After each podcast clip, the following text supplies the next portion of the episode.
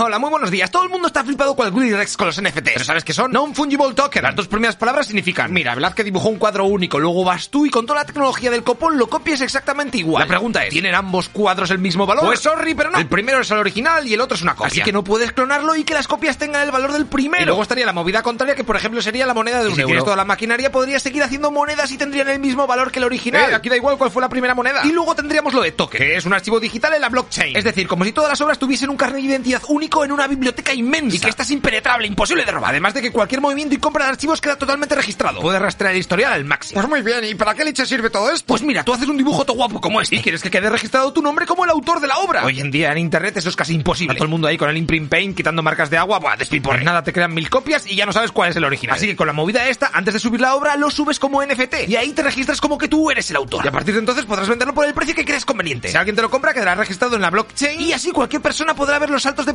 propietarios y el precio por el que se ha comprado y se ha vendido. De hecho, hasta puedes poner que por cada transacción el autor se lleve cierta comisión. Pero tienes que tener en cuenta que el que te compra el NFT en realidad te compra la propiedad de ese archivo. O sea, la imagen en cuestión seguramente esté rulando por internet gratuitamente y la peña riéndose de ti porque le ha salido gratis esa imagen. Pero como te dije antes, ellos tienen la copia de las meninas y tú tienes el original. De todas maneras, no te limites en pensar solamente en imágenes. Un NFT puede ser cualquier cosa. Este vídeo mismamente, unas entradas de concierto o incluso tu casa. Y así que quede registrada tu propiedad y de forma descentralizada el valor y el historial de compraventa. Resumiendo, estás pagando por un documento en donde te diga que eres el propietario de algo y esto se extrapola a, yo que sé, por ejemplo, a los videojuegos. Te compras una skin en forma NFT y luego se la puedes pasar o vender a cualquier colega sin intermediarios. O si te banean la cuenta de un juego, tus compras no desaparecen. Y es que como son tuyas, te podrás crear otra cuenta eh, y poner todos tus objetos. Vale, pero entonces tiene sentido que la peña pague casi 3 millones de dólares por la captura del primer tweet de la historia en formato NFT. Aquí viene el problemón, porque la red se está llenando de mierdacas que solo sirven para la especulación. No tienen ningún valor artístico ni porque el autor sea alguien pro. La gente se limita a comprar cualquier basura creyendo que en el futuro se revalorizará. el Bitcoin. Pero no, se calcula que más del 90% de los NFT actuales tendrán un valor de cero cuando se regule el mercado. O sea que tenemos a pobres queriendo ser ricos y ricos siendo más ricos gracias a los pobres. No, nada nuevo. Madre mía, esto es una burbuja que está a punto de explotar. ¿Tú qué dices? Pónmelo en los comentarios. Hasta luego, loco Pixas.